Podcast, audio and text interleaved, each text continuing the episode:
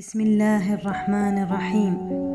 عدت إليكم والعود أحمد مع كتاب أحتاج قلبا للدكتور ماجد عبد الله الكتاب عبارة عن مجموعة من النصوص والمقالات القصيرة والأشعار التي أهداها الكاتب لكل قلب ظامئ عاش يحلم بالمطر. ولكل روح قضت لياليها ساهرة تبحث عن أمان يضللها.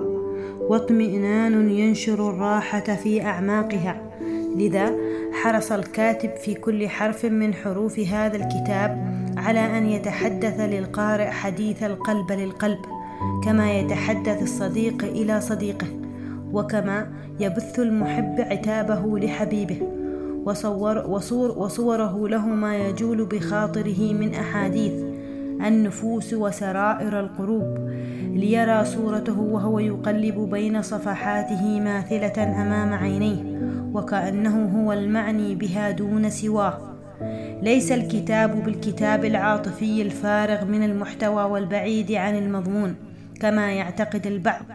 خطأ في هذا النوع من الكتب ويصدرون في حقها وفي حق كتابها أحكاما مسبقة دون أن يكلفوا أنفسهم قراءتها أو تصفح محتواها. ففن الكتابة ليس محصورا في الروايات أو المقالات الطويلة فحسب. فالشعر والخواطر والمقالات القصيرة أيضا من أنواع الكتابات الإبداعية. تعتبر فنونا جميلة حالها كحال الفنون الأخرى كالرسم والنقش والموسيقى وغيرها ويبقى المقياس الوحيد لها هو الأثر الذي تتركه في القلوب.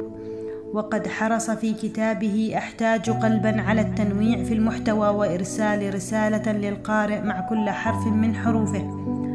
وتنقل في فصوله في كل ما يمس العلاقات الإنسانية ونثر بين طياته حروفا من الأمل. عل القلوب تعود لأمانها المفقود ونبضها المعهود.